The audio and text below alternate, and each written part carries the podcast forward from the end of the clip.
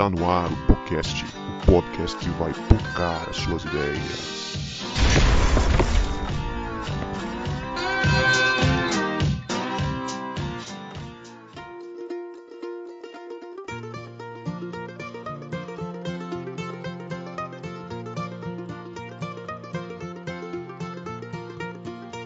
Para você que achava que a gente não voltava, a gente voltou e este é o podcast, o podcast que vai pocar as suas ideias. Meu nome é Guto e eu estou com a Leia, que o último livro que ela leu foi o da Andressa Urach. Ai, meu Deus. Nossa, leu mesmo? Você tem? Pior, não, eu, pior que eu comecei a ler um PDF, na internet. Eis que sou profeta. Nem sabia. Caralho. Falei de zoeira. Eu já li da Bruna cara. Que isso, fala isso não, um João. pas- Eu vou ter que editar Olha isso, João velho. Tem um personagem nesse livro aí que é um pastor português, né? Cristiano Ronaldo. Eu não cheguei nessa parte, eu parei bem no começo mesmo. E aí, pessoal, tudo bem? Aqui é a Leia. Eu tô com o Vini, que tá lendo o mesmo livro tem um ano, ainda não saiu do primeiro capítulo. Tá lendo Cobra Kai? Eu assisti. É Homeland. É Não fala cobrar. Não fala em cobrar Kai, não, que não é desgraça. Eu consegui terminar de assistir, mas esses dias eu cheguei em casa, tava ligado no, no- no- na Sky de novo lá, eu achei que era a quarta temporada já daquela praga. E aquilo vicia. Eu tô agora no mundo dele. Não, são 12 episódios por, por temporada, 8 temporadas, tem 20 dias que eu comecei a assistir, tô na metade do primeiro episódio da primeira temporada. Rapaz, tu não vai Vai aguentar, conseguir não. ler livro? Uma pessoa assim? Se tu chegar na terceira temporada, já é ganho. O João finge que vai comprar livro, folheia o livro para ver se o livro é bom e depois faz o pedido na Amazon Prime. Não não, mas na, na Saraiva eu já fiz isso já. E, e aí, galera, eu sou o João Marcos e eu tô aqui com o Guto, que ultimamente tem lido um- muitos livros com personagens de A Galinha Pintadinha, Princesinha Sofia e muitas outras coisas da Disney. Ah, Disney não, mas eu tô cansado de ler uma Bíblia ilustrada. A mesma Bíblia ilustrada pra minha filha. Tô precisando comprar Bíblias ilustradas pra minha filha, que tá tensa, ela só tem uma, tadinha. Ah, E nós não estamos sozinhos aqui, nós estamos com o Ricardo Benevenuto, direto de Linhares, norte do estado do Espírito Santo, seminarista, marido da Jéssica. Qual o sobrenome da Jéssica? Martins. Jéssica Martins, que já figurou aqui neste podcast. E Ricardo, seja bem-vindo, muito bom ter você com a gente aqui, cara. Fala galera, muito feliz de estar aqui com vocês hoje e tamo junto. Isso aí, galera. E hoje a gente vai conversar sobre livros, os livros que mudaram a nossa vida. E o Ricardo tá aqui porque ele é seminarista, seminarista lê muito e também ele tem uma livraria que ele vai falar pra gente. parece. Eu deveria ler muito, né, seminarista. Tem os caras que dão golpe, Ah, né? sim, agora. Agora sim, agora. Agora fez sentido.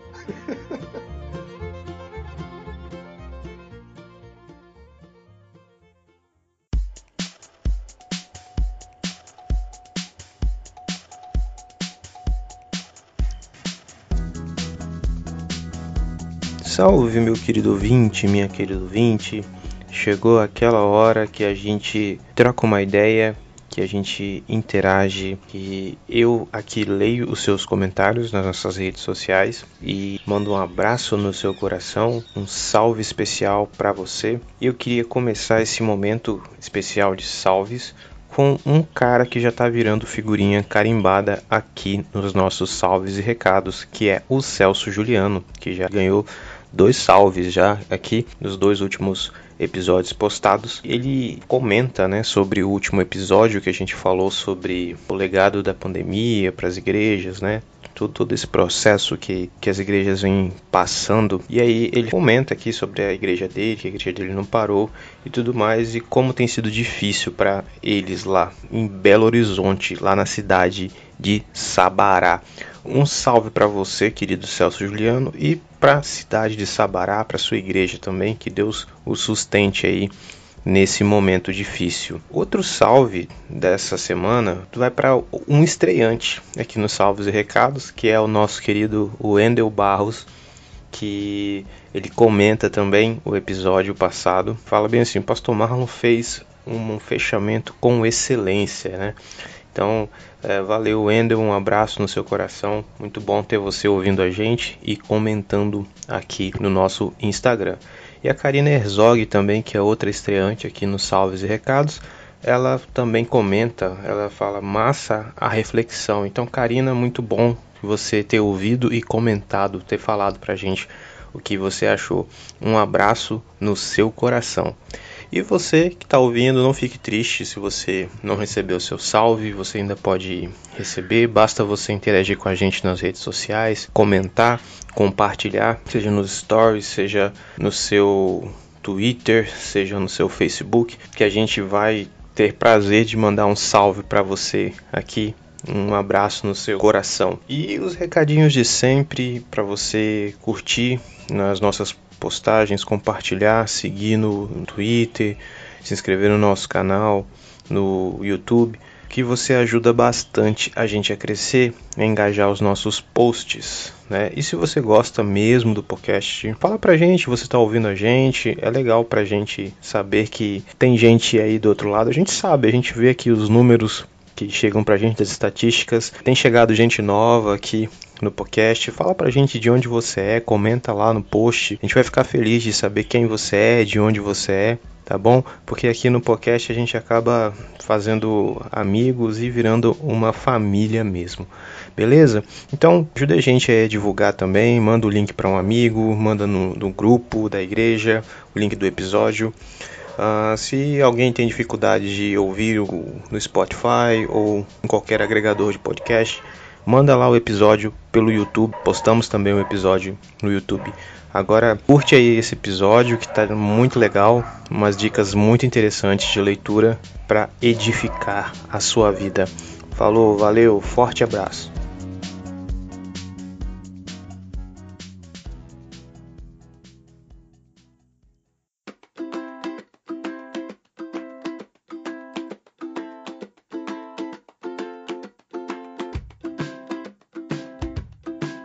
Bem, gente. Estamos aqui hoje para falar de livros. Se você gosta de livros, fique aqui com a gente. Se você quer dicas de leituras, de recomendações, fique aqui que esse episódio é o lugar certo. Você veio no lugar certo. Temos aqui João Marcos, que é quase um bibliotecário, né? Vinícius também, a Leia e o, um livreiro mesmo, né? Trouxemos um livreiro aqui para a gente falar sobre livros.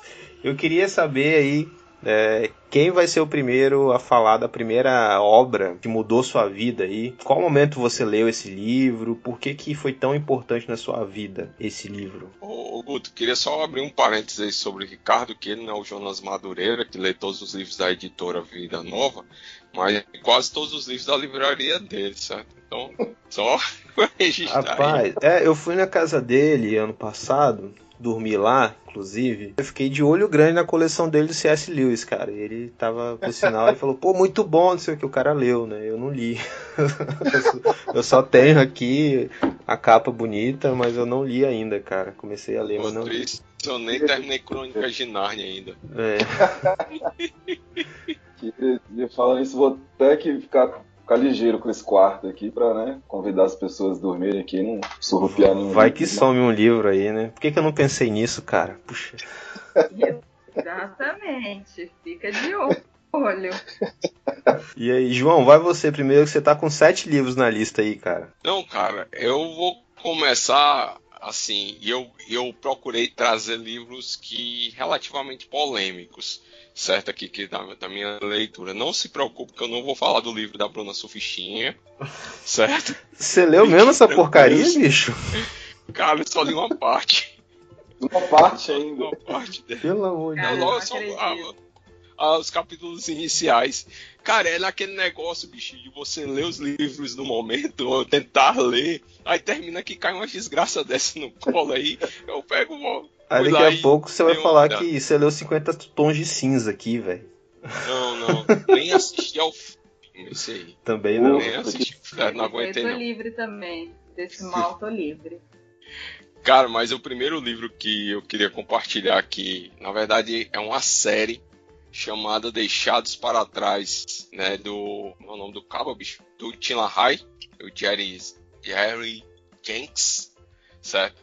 Essa série, ela tem uma visão pré-tribulacionista, né? Do período da, da volta de Jesus, né?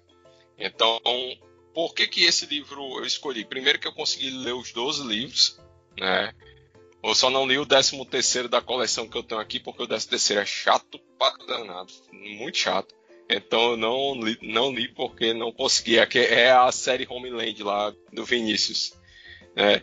E aí ele foi o livro que me levou a me interessar, foi a série que me levou a me interessar bastante pela escatologia. E durante minha adolescência, adolescência não, vamos já no início da juventude, da fase de juventude, eu comecei a estudar mais escatologia baseado com esse livro. Foi ele, essa série que me fez fazer conexões com profecias do Antigo Testamento e o livro do Apocalipse e também as cartas paulinas e o próprio texto de Mateus 24 e 25. Então eu indico, hoje eu não tenho a visão da escatologia que a série traz, né? Eu não tenho aquela mesma visão mais, mas fez muito minha cabeça quando eu era mais novo, né? Isso há uns 20 anos. E aí eu quero compartilhar. Foi muito bom, a história é uma trama muito legal e faz com que a gente fique querendo ler o livro, terminar o livro, já querer ler o segundo. É uma série muito empolgante a, a trama. Eles souberam fazer mesmo a trama. Muito bom. Interessante, João, que um dos primeiros livros que eu li também foi de escatologia, né? Eu acho que é, é de Apocalipse, falava do- da grande tribulação e tudo mais. Eu acho que esse tema aguça a gente, né, que tá quando tá começando. Eu nem lembro qual o nome do livro que eu li, mas só uma curiosidade aí. Não, é- essa série aí me levou a ler o livro do Russell Shedd, Escatologia no Novo Testamento. Eu não entendi quase nada daquele livro, mas foi graças à série Deixados para Trás. Eu li um livro dessa série, mas não sei qual foi. Eu era bem jovenzinha e eu fiquei com medo. Falei, ai meu Deus, você, você deixada para trás. Aí dali um, um só e fiquei com muito medo. Mas foi legal, eu não lembrava que eu tinha lido esse livro também. O João, tem alguma, tipo, aproxima muito do, do filme, assim, da- dos filmes? Dos três, é aquele negócio, né, cara? Você assistir o filme, ler o livro, é, um, é muito ruim, né? Porque você fica vendo muita brecha. Você fica vendo, não, isso aí não aconteceu desse jeito. Tem muito furo. Os três primeiros filmes tem muito furo. Aham. né? O filme, o último do. Aquele cara que sempre tem a mesma cara, como é que. Nicolas Cage, né? É, que eles, todos os personagens dele, né, de, é sempre a mesma cara, né? ele não sabe interpretar outra coisa absurda mesmo. E, e é interessante que ali só focou na parte do arrebatamento do episódio do avião, né? Então ali não, não dá pra entrar muito ref- em referência com o livro. Mas os três primeiros tem muito furo, mas é muito bom. Dá pra você assistir, né? E depois ler o livro, a série. Legal. Ricardo, fala aí o seu primeiro livro pra nós. Cara, acho que o primeiro livro que eu trago assim à mente que eu li e que fez né, despertar a- a- o gosto pela leitura e tal foi um, um conto de Natal que eu achei, um livro que eu achei na casa dos meus pais chamado O Pastor. Não tem nada a ver assim com questão pastoral nem nada, mas ele é um conto de Natal. O nome do autor é Frederic Forsyth. Ele escreveu alguns livros é, o Chacal, que é de suspense, suspense policial e tal. Muito bom o Chacal, muito bom. É, e aí esse livro pra mim foi sensacional. Ele é um livreto pequeno e tal. Na época eu era moleque, mas conta a história de um, de um aviador na época da Segunda Guerra Mundial tá voltando da guerra e aí o avião dele cai numa montanha gelada e tal. E aí começa um enredo com um personagem fictício que aparece para ele, né? E meio que a trama vai para uma questão mais religiosa. assim. E esse livro para mim foi muito importante, que a partir desse livro eu comecei a ter gosto por, por leitura, consegui né, pescar algumas questões do Evangelho também nesse livro, apesar de ser um, um conto de Natal e tal. E a partir daí eu não, nunca mais eu parei de ler assim. Não passei por livros mais teens, né, tipo Harry Potter e tal, eu não, não me apeguei muito a ler. A galera quer me jogar na fogueira por conta disso, mas não sei, Somos nunca. dois, cara. Fica tranquilo. Sai fora. bruxaria, não me envolvo com bruxaria. Não, muito bem, muito bem. Não leio, não vejo filme. E aí eu continuei lendo, continuei lendo. E aí um outro livro que para mim é um sensacional assim, mas também é um livreto, mas quebra muito as nossas pernas, é o Ego Transformado. Que foi um livro que marcou a minha vida assim. Eu nem sei se vocês vão, vocês iam falar sobre ele, mas do do Rapaz, eu pensei nele, mas eu não, não botei. Por incrível porque a minha lista só tem livro velho, assim. Só me vê livro velho na mente. mas boa, boa, boa pedida aí. É um livro, pô, sensacional, um livro que eu fiz ali um propósito de ler a cada três meses aí para relembrar as coisas e compartilho com todo mundo, tipo, dou de presente pra galera da juventude para pegar e ler, que é um livro muito fácil, né? Rapidinho, você consegue, comendo um McDonald's você consegue ler. Pô, é um livro que trouxe muito, muito ensinamento para mim assim, tipo, principalmente na, no início, né, da caminhada ministerial e tal, de suma importância. E é um livro que, que eu tenho vontade de fazer um, um programa só dele, né? Que ele é muito bom. A gente passou um tempo, né, Leia, lá no, nos jovens estudando esse livro, foi muito massa. Indicação Sim. do, do nosso querido Peterson Costa. Sim. Excelente, excelente livro. Eu vou falar de um livro que a princípio não estava na minha lista, mas como vocês, o- como o Ricardo citou um livro de, não sei se é fantasia e tal, me lembrou. Foi um dos primeiros livros que eu li assim na minha adolescência, que foi O Senhor dos Anéis do Tolkien.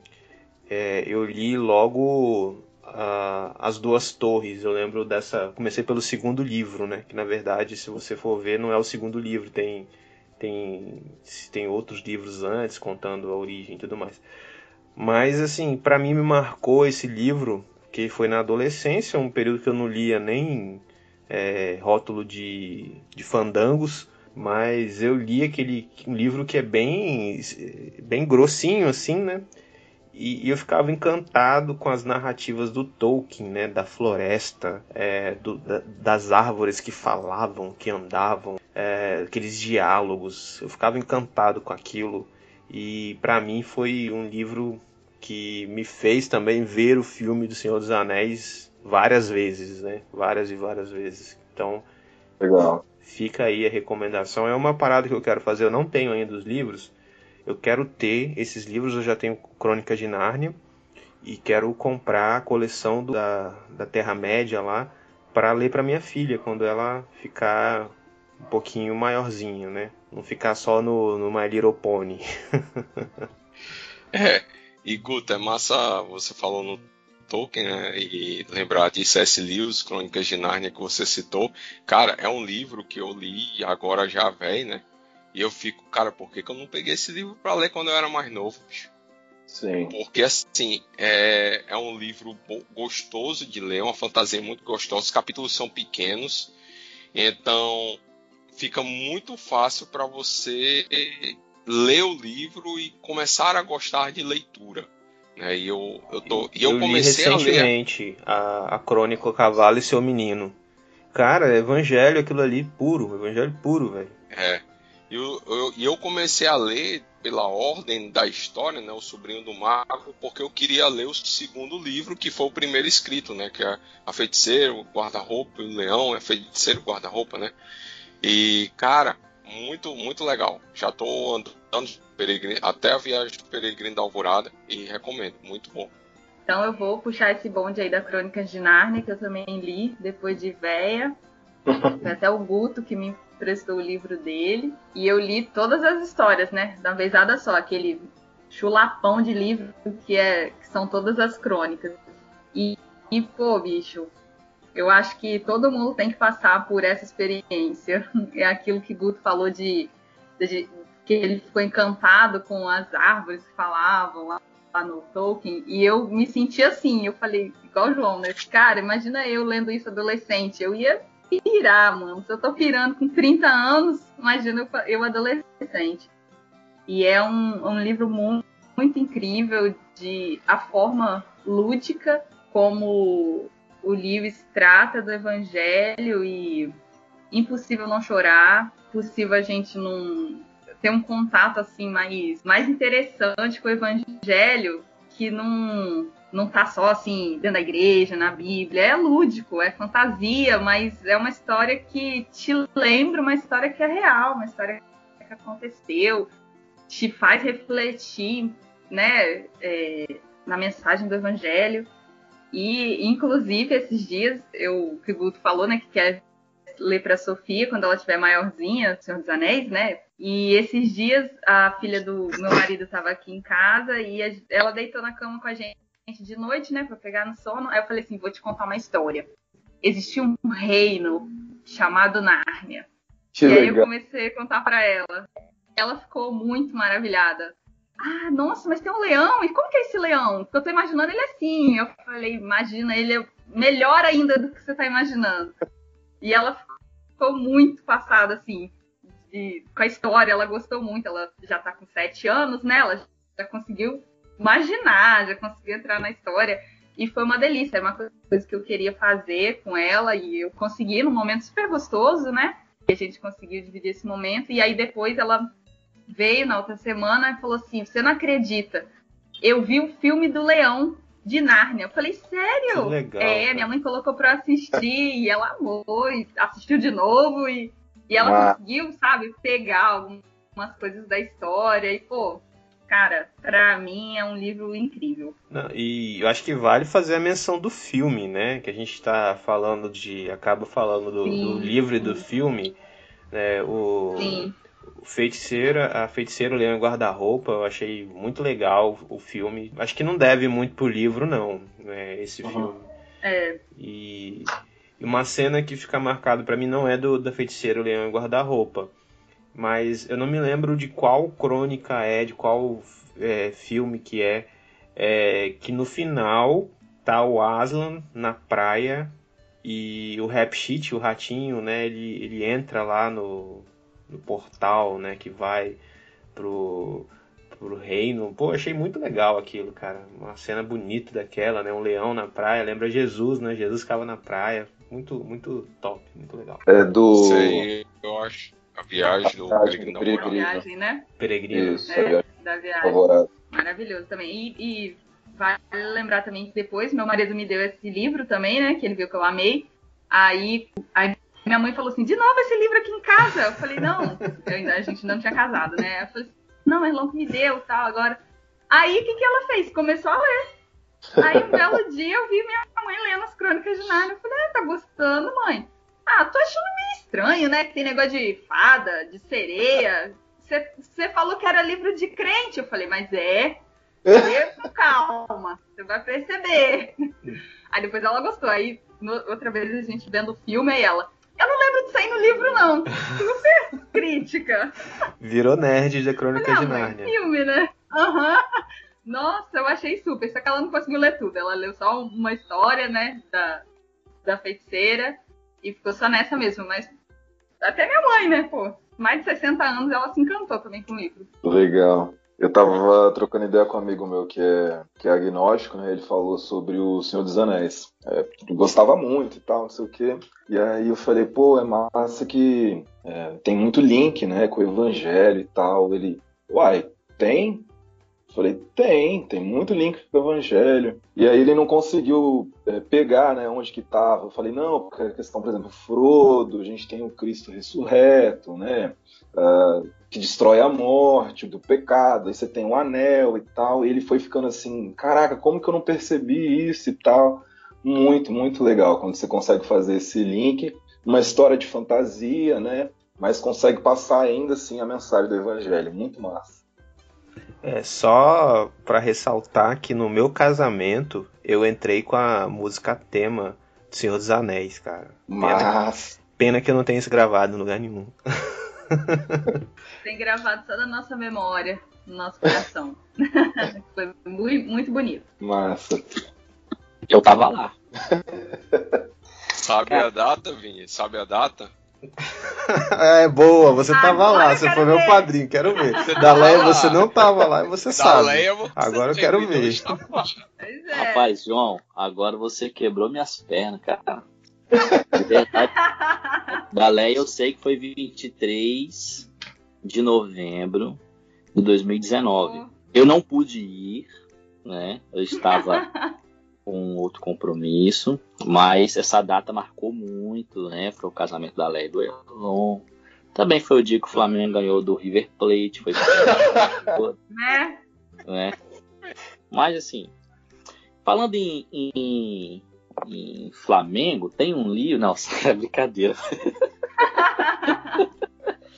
Não, mas quem quiser ler um livro sobre, sobre Flamengo, cara, tem um livro muito bom chamado O Vermelho e o Negro, de Rui Castro. É um livro que fala da história do Flamengo. Também, O Wikipedia é bom. A história conta direitinho a história do Flamengo. Não, os caras da Wikipédia fica zoando lá. Mas é que, ó, o primeiro livro da minha vida, o primeiro livro que eu li, minha mãe, ela me deu dois livros. Eu tinha 10 anos. Ela me deu o livro do Menino Maluquinho, que era um livro que tinha muita, muitas Nossa. figuras e Ah, você lia muito rápido, né? Foi o primeiro livro que eu li. E você se E identificou com o menino maluquinho, né? Porque Ah, se você já é tentado adulto, imagina criança, velho. Pois é. E aí foi o primeiro livro que eu li. Mas esse livro veio, eu lembro que minha mãe me levou na livraria e tal, deixou eu escolher, né? E esse livro veio acompanhado de outro livro que eu tinha visto na, na, na biblioteca da, da, da escola. E um professor havia, uma, uma professora havia falado dele. E eu peguei esse livro, eu tinha 10 anos, que é um livro do Machado de Assis, chamado Dom Casmurro. É a história do, do cara que, antes dele nascer, a mãe já tinha perdido um filho, faz uma promessa de que se tivesse outro filho, ele sobrevivesse, ela, ela iria mandá-lo pro seminário, para ele virar padre. É assim, essas promessas tipo, tipo Ana, sabe? Seu, se eu não der o filho, vai ser seu, né? É- acaba que a gente vê a Bíblia em tudo. É tipo o Miyagi-Do, né? Karatê está em tudo. É. Então, então a gente acaba vendo em tudo. Então, assim, foi um livro que me marcou, esses dois, porque foi ali que eu comecei a ler. Eu não tenho uma prática de leitura como o pastor Marlon, que vai ouvir esse podcast, né? O homem aí dos, dos livros, um dia eu chego lá, né? É, Pastor Mas um Marlon, livro. a gente fez uma piada interna aqui que se a gente gravasse com ele, o podcast teria 9 horas de duração. Porque o cara lê muito. Pois é. Só de teologia. Só teologia, fora a psicologia. Né? E aí foi, foram esses dois livros, já que para falar dos livros que marcam, quero começar com esses dois, porque eles marcam o início da minha caminhada de leitura. E eu lembro perfeitamente, eu tinha 10 anos, e como me ajudou, cara, porque hoje, assim, a gente pega a realidade do, do brasileiro, primeiro que livro é muito caro, né? Naquela época, então, é, a gente não tinha internet. Nossa, tô velho. A gente não tinha internet, não tinha, o, sabe, o livro, de, é, o livro de domínio público, o PDF, a gente não tinha essas coisas, né? Então tinha que comprar mesmo. Ou ia para uma, pra uma livraria, enfim. E a gente sabe que o brasileiro, no geral, ele não tem uma prática de leitura. O brasileiro, no geral, é, quantos livros o brasileiro lê por ano, em média? Eu cheguei a ouvir dizer que era menos de três livros por ano. Não sei É. se isso se confirma, né? Então, veja, a média do brasileiro, se eu estiver certo, aí se minha mente não estiver tão, tão fraquinha, até três livros barra ano.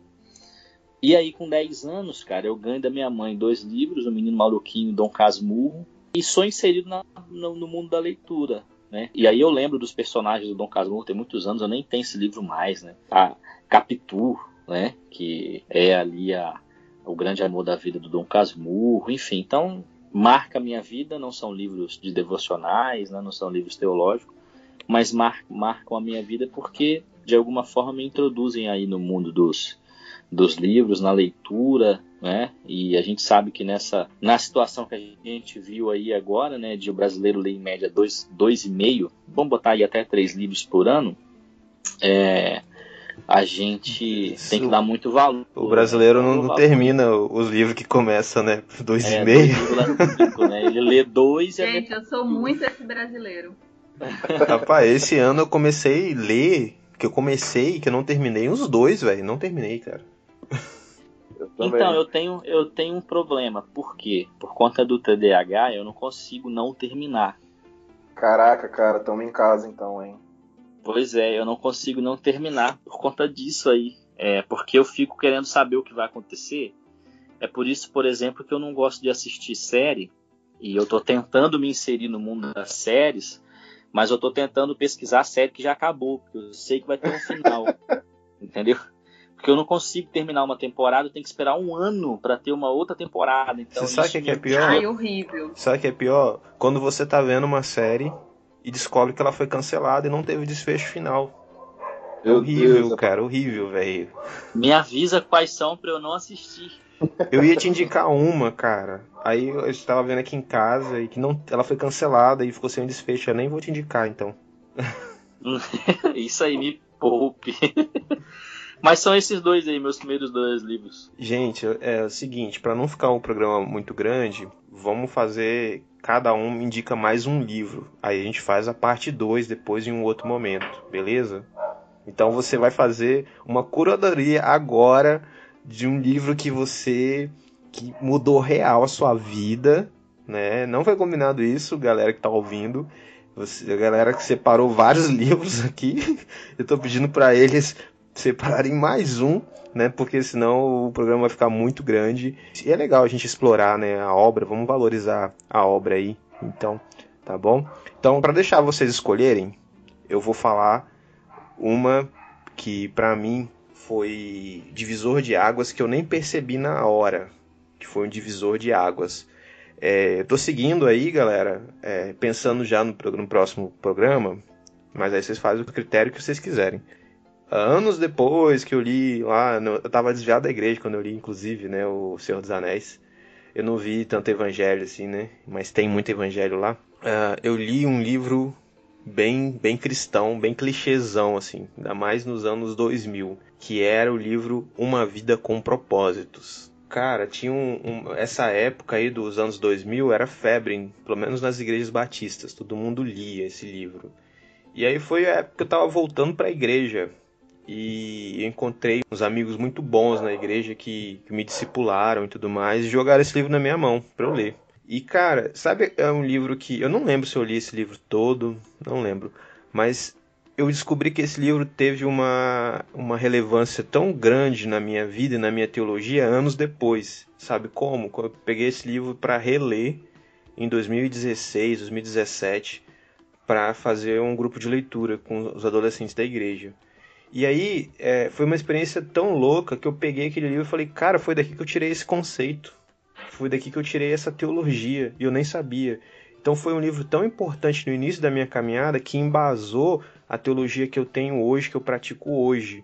Né? E ele é bem completo, cara. É, eu queria recomendar esse livro para quem é novo na fé, ou para quem precisa de estruturar a, a fé, para quem precisa de, de embasar a fé, porque ele começa desde o princípio, desde o propósito da sua vida e vai trabalhar várias áreas da, da vida cristã. A ideia dele é você ler ele em 40 dias, mas eu acho que não precisa ler em 40 dias, não, né? Eu, eu problematizando já, né? O método do, do Rick Warren. né? É, lê no seu tempo, velho. Faz as anotações. Tem uma amiga minha que eu emprestei esse livro que ela fala: Cara, eu comecei a ler esse livro e várias vezes já reiniciei. Eu acho que é isso aí. Você lê no seu tempo o livro, tem o seu processo que vai ser benção. Então eu recomendo esse livro que foi tão importante na minha vida. Eu não, na época eu não percebi e relendo ele eu vi que tem conceitos tão importantes que eu embasei minha teologia em muita coisa dele ali. Legal. Fazendo uma referência aí o, o livro do Rick Warren, né? Eu li o A Igreja com Propósito e também o livro Ministério Jovens com Propósito, né? Não sou tão apaixonado pelo livro como o Guto, mas realmente é uma boa indicação. Mas a minha indicação, cara, não, era, não é nem essa. Foi um dos primeiros livros que eu li sobre liderança. É, em 2007, finalzinho de 2000, é, não, em 2006, finalzinho de 2006, eu entrei numa crise de liderança, né, no meu primeiro período de, de liderança ministerial com juventude, e aí eu percebi que eu precisava estudar, precisava aprender sobre liderança, o que era ser líder. E aí caiu no colo, dentre muitos livros, o livro O Monge Executivo, né, do James Hunter, que é um livro assim que eu recomendo muito para quem está entrando na liderança, né, não só de ministério, mas de empresa, para entender um pouco, só para quem está no ministério de igreja, mas também na parte de empreendedorismo, liderança e tudo, porque ele ensina o conceito de liderança, que é aquele, o líder é aquele que influencia as pessoas a alcançar um, é, um determinado objetivo com entusiasmo, né, baseado na pessoa de Jesus.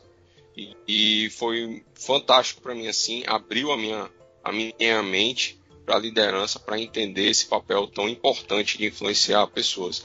Então, ele é um, a indicação que eu dou aqui o pessoal. Muito bom, muito bom mesmo esse livro. Cara, é um livro que eu indico, principalmente para esse momento que nós estamos passando, assim, de, é, de muito lamento e tal, essa questão da pandemia. É um livro também do, do Tim Keller. Eu sou meio piolho, assim, do, do Tim Keller, que é Caminhando com Deus em Meio à Dor e o Sofrimento. Ele é um livro de 2013, se não me engano. É, e aí ele vai dar uma, uma visão para gente. É, ele vai analisar, né, trazer uma visão sobre o sofrimento humano, é, fazer com que faça, algumas coisas façam sentido e tal. E ele é dividido em três partes. O Tim divide ele em três partes. Assim, a primeira parte ele vai abordar mais um, um aspecto filosófico, histórico e social do, do sofrimento. Então a gente vai poder compreender ali uh, as diferentes visões né, acerca do sofrimento de, de culturas, de épocas, uh, como que a época medieval encarava o sofrimento, né, como que ali a parte dos anos 60, 70 encarava o sofrimento, quais ferramentas né, eram disponibilizadas nessas nessas culturas para lidar com o sofrimento. Então ele vai conduzindo de uma forma mais filosófica também e a gente vai fazendo algumas perguntas sobre ah, como a gente lida hoje com as situações difíceis da vida. Será que como cristãos nós somos melhores e sabemos lidar né, com a dor e o sofrimento de uma forma diferente, ou se a gente se perde pelo caminho. E aí eu achei muito, muito massa essa parte, assim, justamente por poder compreender outras visões sobre o tema, né? E a influência que essas visões às vezes a gente tem, a gente acaba esquecendo ali de colocar a palavra de Deus em primeiro plano. Aí a segunda parte ele segue uma visão mais teológica né, sobre, sobre o tema. Ele usa muito a Bíblia, ele usa muitos diferentes tipos e causas de sofrimento com a palavra de Deus. Ele vai trabalhar ali sobre a queda, ele vai trabalhar um pouco sobre Jó, como Jó lidou com essa questão de sofrimento ele vai trabalhar os heróis da fé e também inclui essa parte de Jesus. Como que Jesus, né, sendo Deus, encarou o sofrimento aqui junto com as pessoas que estavam é, junto com ele e tal. E aí essa parte do livro ela é muito mais pastoral, né? Tem uma forma muito amorosa de colocar as palavras e aí vai com alguns exemplos bíblicos mostrando como alguns servos de Deus suportaram a dor, o sofrimento, como compreender essa fase a partir de uma de uma cosmovisão cristã, uh, como que Deus compreende as nossas inquietações em relação a, a, esse sentimento. E aí ele vai dando vários exemplos, várias situações. E a terceira parte é uma, é uma parte um pouco mais prática, né? Aqui ele coloca as nossas afeições, as nossas perspectivas no local correto. O sofrimento deixa de ser um fim em si mesmo e passa a ser algo muito pequeno se comparado com a glória que que está por vir. Ele vai colocar também essa questão da, de algumas, alguns tipos de teologia, né, encaram o sofrimento como algo ruim, como algo que o cristão não tem que passar, mas pelo contrário faz parte, é até bíblico chorar, é até bíblico você dar vazão ao seu sentimento. A gente vê isso uh, muito muito forte nos Salmos, né? Davi ali encarando o sentimento de frente, conversando com Deus de uma forma muito muito tranquila, com muita liberdade sobre o sentimento dele. Enfim, é um livro que tira todo o conceito de que um cristão só conquista e só tem vitória, ou que nenhum deles, ou que nenhum cristão pode sofrer, pode passar por lutas, por provações e tal. É um, é um livro que está me Tô terminando de ler ele ainda, mas é um livro que está me deixando assim muito muito tranquilo em relação a isso e a esses tempos, né, que a gente tem tem vivido. Muito boa dica, cara. Muito bom. Eu nunca tinha ouvido falar desse livro, né, do, do Tim Keller. Vou botar na, na minha lista aí de, de próximas compras. Não vou falar nem de próximas leituras, que tem um monte de próximas leituras, mas de próximas compras aí. Ah, falando em Tim Keller, né? É, eu acho que todos somos piolhos de Tim Keller. Né? eu não, eu não. Você não. a gente não pode deixar de dizer do Deus Pródigo. Fizemos até uma série aqui, né? Um livro que é, realmente marcou a minha vida. Assim, ano passado eu li esse mesmo livro três vezes. Então, foi um livro que marcou a minha, a, a minha vida no sentido dessa, dessa ótica de, de pensar assim: quem sou eu na fila do pão? O que, que eu tô fazendo, né?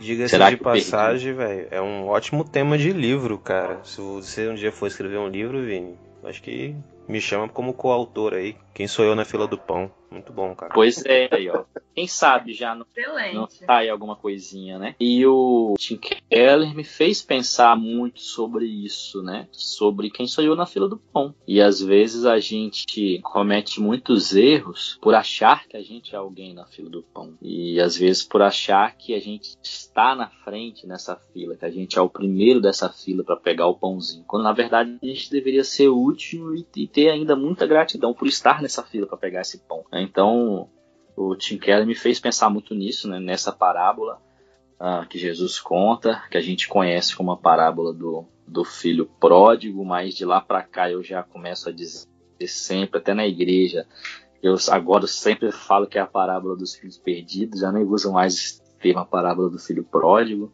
Então, falando em Tim Keller, temos aí, eu acho que acaba sendo até uma unanimidade, porque a gente gravou o, o, a série do livro, comentando capítulo por capítulo e, e, a gente ficou um bom tempo nesse livro, né? Você falou aí do pão e tal, não mereço. Eu lembrei da música do de uma música recente do Resgate, né? Que ele diz: é, Eu quero ser um, um, cão que come das migalhas da sua mesa. E isso já é bom demais para mim. Muito boa essa música. Essa música. Sensacional. É, resgate, pelo visto, também é uma unanimidade aqui entre nós. Né? Com certeza. Zé Bruno grava com nós.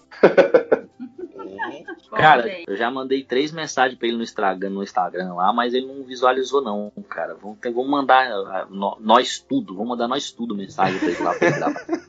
Ô, Vini, pelo, pelo Twitter ele responde fácil, cara. Vou mandar agora. Hum, aí, ó.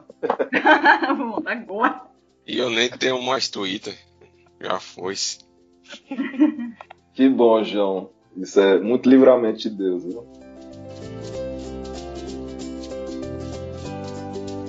Como eu represento os ouvintes deste podcast, o meu livro que marcou minha vida, ele não é um livro teológico. Então, você que chegou até esse ponto do podcast falou assim: nossa, nenhum livro de igreja que mudou minha vida. Eu tô aqui para te representar. Como sempre, eu tô aqui para te representar. Eu sou o povo nesse podcast. Mas, mas só para que... só para ah. esse é, livro que não é de igreja, João falou o monge executivo também. Ah, é verdade. Desculpa, João. É verdade. o Dom, o Dom Casmurro também. Ah, é verdade. É, não, mas que mudou, assim, que o Guto agora deu essa focada de Virou a, ah, tá chave. certo, tá certo. É o, o Dom Casmurro é de um pastor chamado Machado de Assis. Por falar nisso, eu tô aceitando livros de Machado de Assis, tá? Que eu, eu quero botar na biblioteca aqui de casa também, tá bom? Vocês que meu aniversário tá chegando aí. Falar nisso, cara, desses autores brasileiros, né? José de Alencar, Machado de Assis, eu quero reclamar do vestibular da Universidade Federal do Ceará publicamente, certo? Porque me traumatizou me obrigando a ler esses livros no terceiro ano para poder me preparar para o vestibular. Aqueles, daqueles professores lá, né? Eu não vou xingar professor, que é um absurdo, mas eles escolhiam um, um 10 livros. Rapaz, sabe que é um aluno de terceiro ano ter que ler 10 livros no ano Não que tem não faz parte do material de matemática português? Cara, isso é um absurdo. E eu era obrigado a ler isso. Mas graças a Deus ele me deu uma mãe que gostava muito de ler, que ela lia para mim os livros e me dava um resumo. Pensou demais. Além disso, eu quero agradecer muito aos meus professores de português que liam aquele, aquelas desgramas tudo e faziam um resumão top, que me ajudaram muito no vestibular. Muito obrigado. Ah, depois desse momento de reclamação aqui, Leinha, é, pode, pode falar aí. Desculpa aí, a gente abriu o coração aqui. Perdão, velho, perdão. Não sem problema não. Eu gosto muito, tenho uma memória muito afetiva com o livro da Moreninha, apesar de você, né, ter falado aí mal.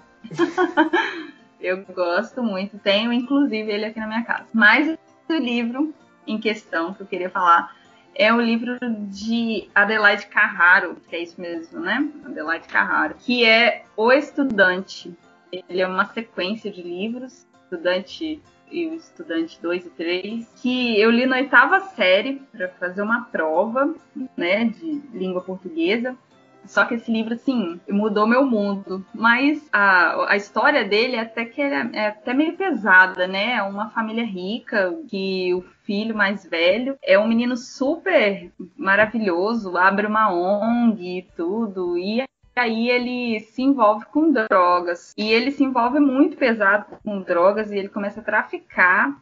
E a casa dele vira uma loucura e o, o, pai dele, o final do livro, assim, é o pai dele numa luta com ele e a gente fica desesperado e virou, assim, a chave da minha vida. Acho que eu, a primeira vez que eu entendi uma realidade de mundo que eu ainda não estava acostumada a perceber, que era drogas, que era o tamanho do estrago que uma droga podia fazer na família. E aí o, a sequência do livro é a mãe dele em depressão. E aí é a, a realidade que eu en, encontrei sobre doenças mentais, que eu pude perceber uma mãe que definhava por um filho. E o subtítulo do livro é até Mamãe Querida, que é o filho, o filho mais novo, que ajuda essa mãe nessa fase de depressão. Então é, é, é um livro assim que até hoje eu lembro dele sempre. Quando vocês falaram do livro, foi o primeiro que veio na minha cabeça.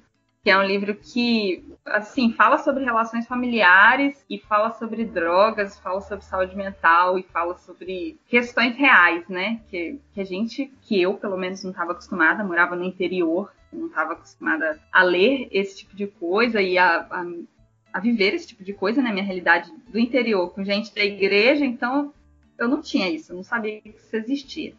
Então, para mim, foi, foi uma hora que deu uma virada assim, na vida e, e me apresentou muito da realidade. Esse foi um livro bem, bem top para mim. Parece ser bem interessante. Deu vontade de ler o É- livro, cara, com essa É descrição. massa. Só, só dela contando aí já. É massa demais. Tem o 3 também. Eu não sei qual que é o qual que é o enredo do Estudante 3, mas deve ser alguma coisa com o pai. Muito bom, muito bom. E eu acho que pra encerrar, cara, eu acho que seria interessante o convidado aí ter mais uma, uma palavra aí. O que, que vocês acham de É, indicação? Aí. E aí, Ricardo? Show! Manda ver. Cara, eu vou indicar um livro muito novo, de 2019, lançado, um livro chamado Quando Pouco é o Bastante. É um livro, um livro que foi organizado pelo, pelo Daniel Coelho, e aí tem vários autores, cada, cada capítulo tem um autor, então você tem Pedro Dutti, você tem o Thiago Grulha, você tem o Rafael Cassiano, Davi Lago e tal. E aí eles vão eles vão conversar um pouco sobre a passagem ali, o milagre de Jesus da multiplicação de pães e peixes. E aí eles vão usar o texto de João 6 para isso, e eles vão conversar muito sobre essa questão de, do chamado, da vocação que o crente tem, né? E de como colocar isso em prática, aonde ele vive, uh, na escola, na sociedade, no trabalho e tal. Um livro muito, muito bom, vale muito a pena ler. É uma leitura muito tranquila, muito fácil, apesar de cada, cada, cada pessoa né, escrever da sua maneira. mas eles abordam de várias óticas ali essa passagem e dá várias reflexões muito bacanas para a gente colocar em prática aí no dia a dia. Muito bom, cara. Esse, eu fiquei intrigado também. Vou anotar esse livro aí né, na minha lista de próximos compras, na lista de desejos da Amazon ali. né? Não, cara, Amazon não. Amazon não. Ah, é, cara. Tem um concorrente da Amazon aí, velho. Poxa vida. É Nossa, capaz dele ir lá livraria do e depois na internet. o Daniel Coelho é brabo, cara. Eu participei de um retiro de adolescentes e ele foi o preletor, cara. Ele, ele teve cinco palestras. Ele pregou as cinco palestras no mesmo texto, com óticas completamente diferentes. Eu fiquei olhando pro cara e falei, mas esse cara não é normal, não, velho. É. Aí, de, aí depois ele, ele tinha uma agenda no meio do retiro, ele precisava ir para outro estado. Aí, assim, ele ia de manhã cedinho. Era um retiro que era uma temporada, eram uns cinco dias. Ele ia de manhã cedinho, voltaria no outro dia. Aí eu fiquei encarregado de levá-lo no aeroporto. Eu saí de Guarapari. Aí cheguei, levei ele pro aeroporto de madrugadinha. Aí quando eu voltei pro retiro, ele me manda mensagem falando que tinha, tinha esquecido a carteira com os documentos dele. Eu cheguei à conclusão, o cara não é normal mesmo não, o cara vai viajar. Né? Ele não, não lembra dos documentos.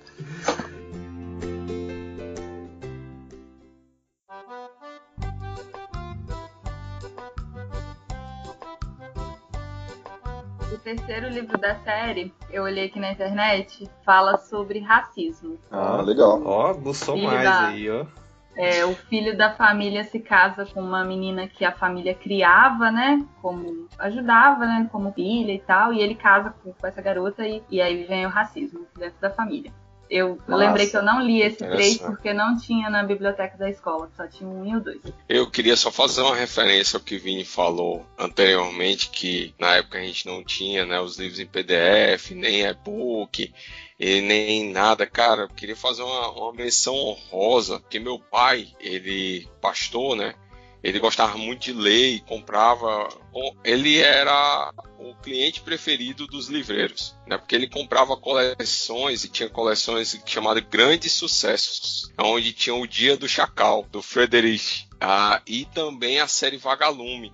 Né? Então, fazendo menção honrosa essas duas séries que são séries é, que na década de de 90, né, 80, 90, nem sei quando foi que saiu o primeiro, mas sei que na minha adolescência eu tava lá por casa e de vez em quando eu pegava um pra ler. O primeiro que Muito cheiro de infância.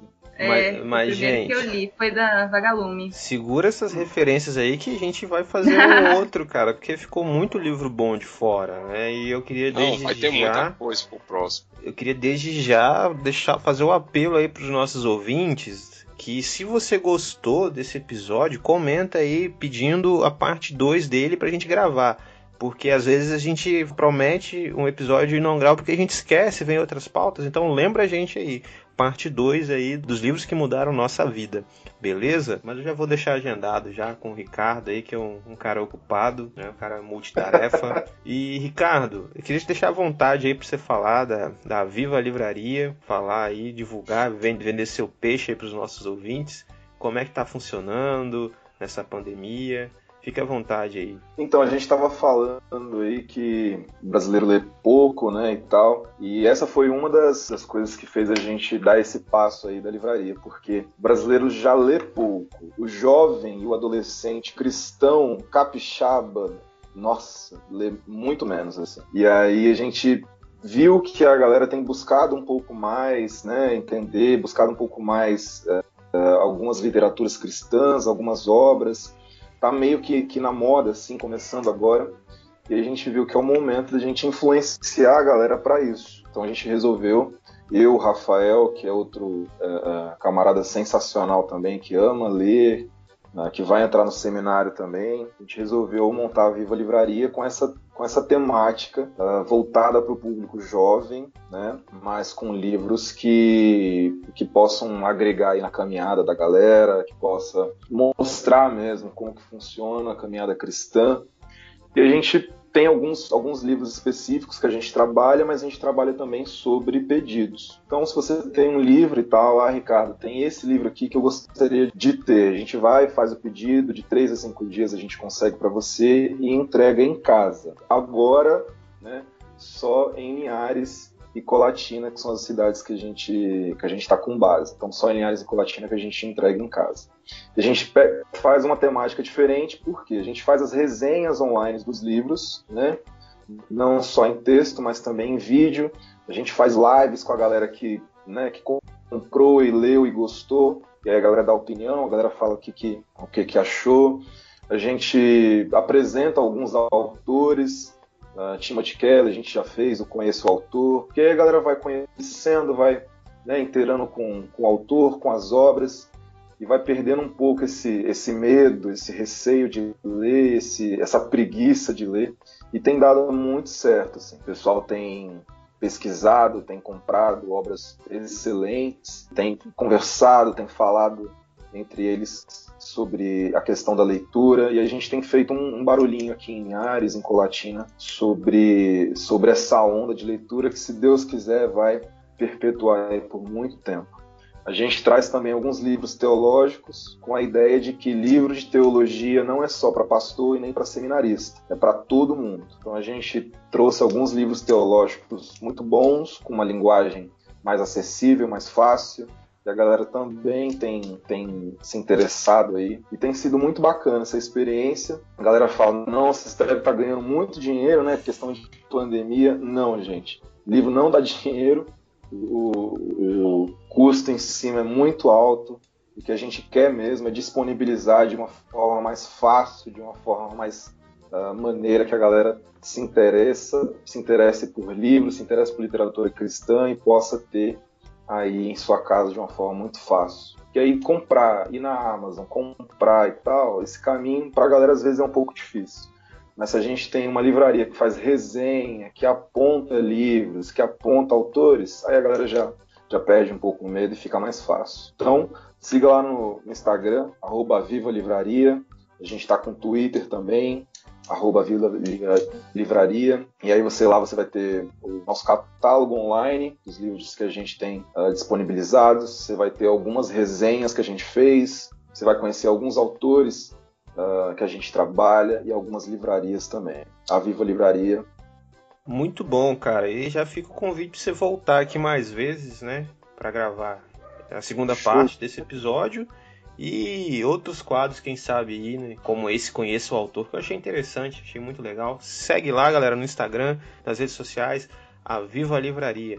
Ricardo, muito obrigado, cara. Sério mesmo, muito bom. A gente queria, queria ter gravado antes, mas não deu. E que Deus abençoe aí em Linhares. Manda um abraço no coração da, da Jéssica, que é muito querida de todos nós. Show.